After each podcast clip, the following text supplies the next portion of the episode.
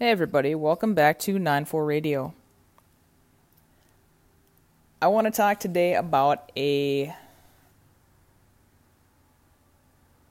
a um, a sentence that I read in a book that like sometimes you just read something and you're like, oh, talking to me. How about that?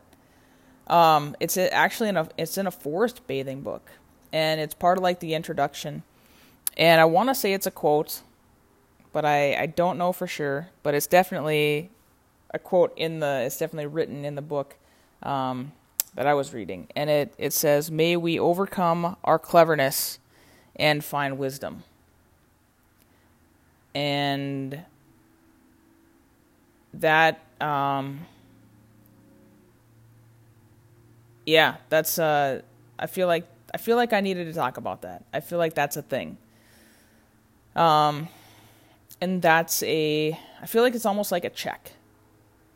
You know, it's uh it's kind of like a like the universe or life kind of like checks you a little bit and it's like, "Hey, look, let's let's take a look and and and let's see let's see what's let's see what's up." Because I I imagine um I would like to be more wise than clever. And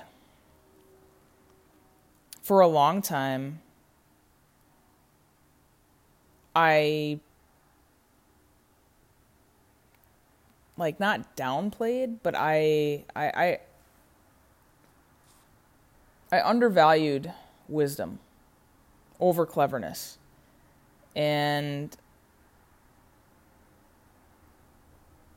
I I don't think that served me very well. And um, I don't want to talk about that just from from my story and my evolution. And I want you to sit with that, sit with that, uh, that invitation, you know, that we, we overcome our cleverness and find wisdom. So with that, um, I don't know if it was like from watching Sesame Street when I was a kid, but I was always like fairly academically gifted and I don't mean I don't mean I was like a genius smart. I I mean like I was good at school. And I wasn't like valedictorian good at school. I was like for the effort that I put in, I was I reaped more benefits. Like I had a bumper crop of um, of academic su- success uh, when compared to the effort that I put into academics.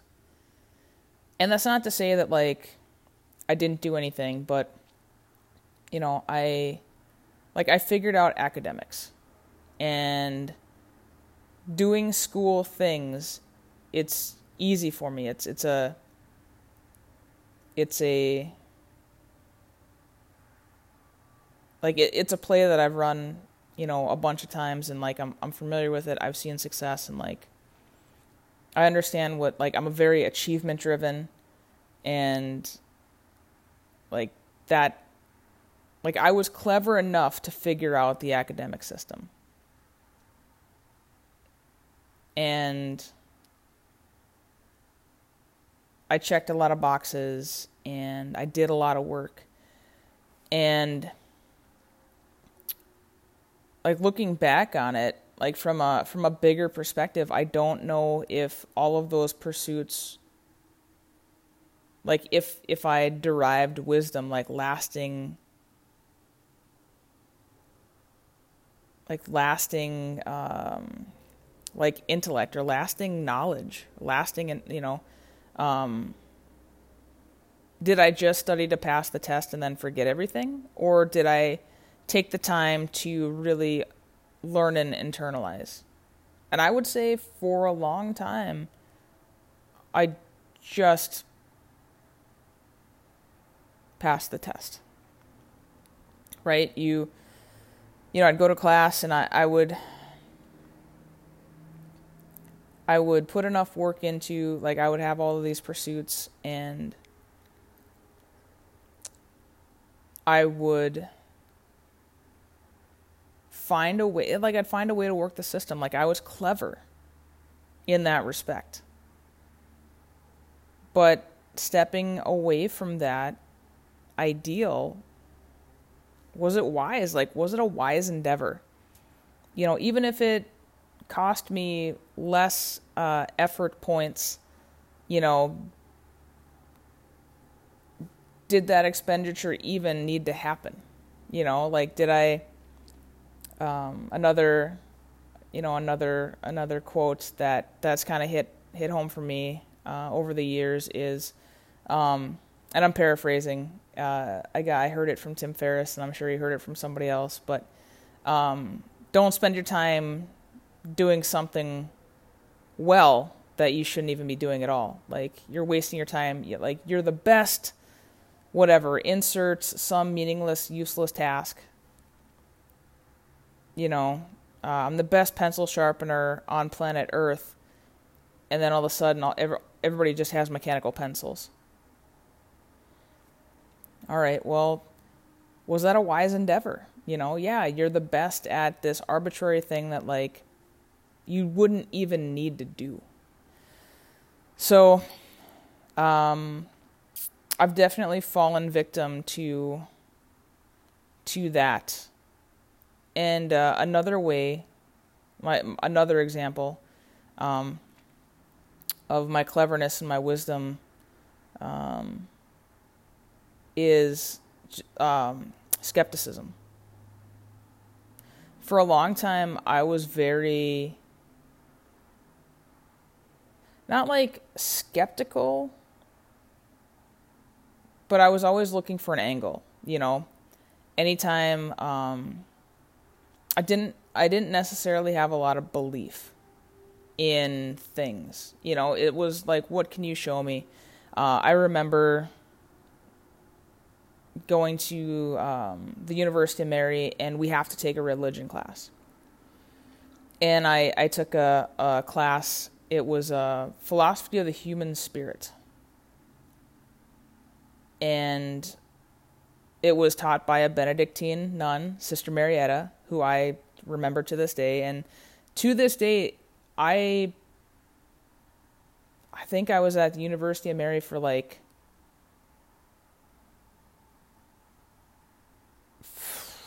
three or four years total between uh between my finish out my bachelor's and my getting my master's and her class which is a 100 level class was by far the best class I ever took and it I, w- I would have said that at the time, but I I didn't know how impactful it was until years and years later. I mean, I took this class in 2007. And I mean, we're 14 years down the line from that. And it, it's still like I am learning things about that. I'm learning lessons that I, I was taught in 2007. So, what, what do I mean by that? Um, there was uh,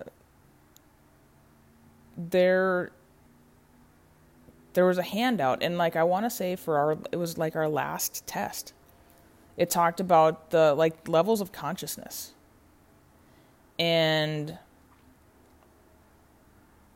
there were you know in in like in a perfect world you know that it it really is a um everybody is in this together, you know, a very um, like an ideal version of interacting as humans, you know, just doing things out of a love for humanity, not the tyranny of the majority, you know, doing things for the for the common good of the, you know, of humanity and not just what what's good for me, you know. And I was like 25 or 26 at the time. And I like I read it and I learned it and I was just like that's not real though. That's not real life.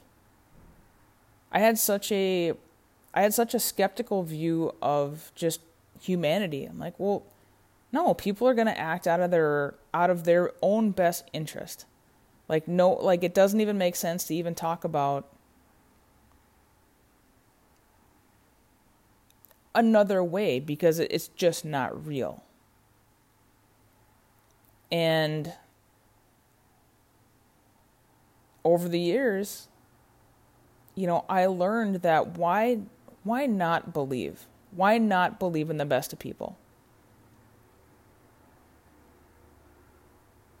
It like I can be clever and figure out uh, figure out everybody else's motivation, but like for what purpose? You know, you have a you have a have like a somebody cuts me off when I'm driving somewhere. I could spend all the time in the world trying to figure out why that happened. Or I could just kind of let it go and say, you know what, that guy's probably on his way. He's probably late. I've been late. You know, I know about that. And like, nobody got hurt. You know, just moving it on.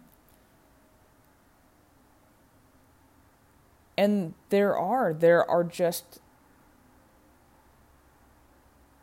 there are just things in this world that like don't have explanations and they don't have words and magic happens every day.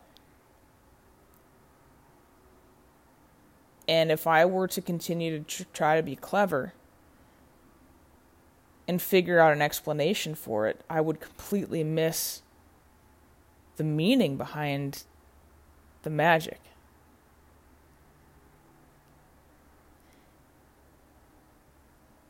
And it, uh, if you've ever seen uh, The Life of Pi, this is my my last uh, example of it. Is if you watch The Life of Pi, it is beautifully filmed.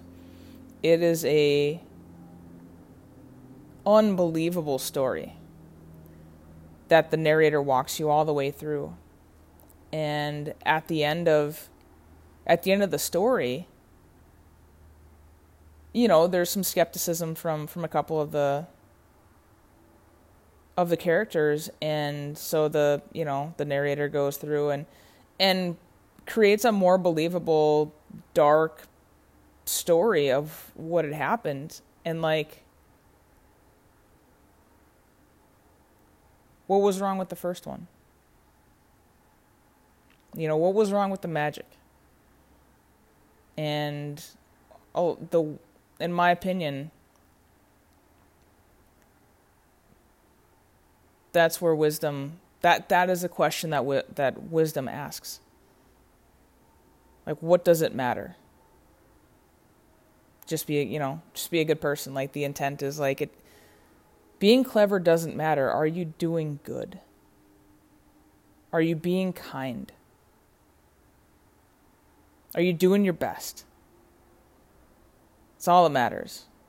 Cleverness, you can be the smartest person in the room, you can have the quickest wit, but at what cost and for what purpose? And that's where wisdom comes into play. So, may we, myself, very much so, may we overcome our cleverness and find wisdom. We'll catch you next time. Thanks.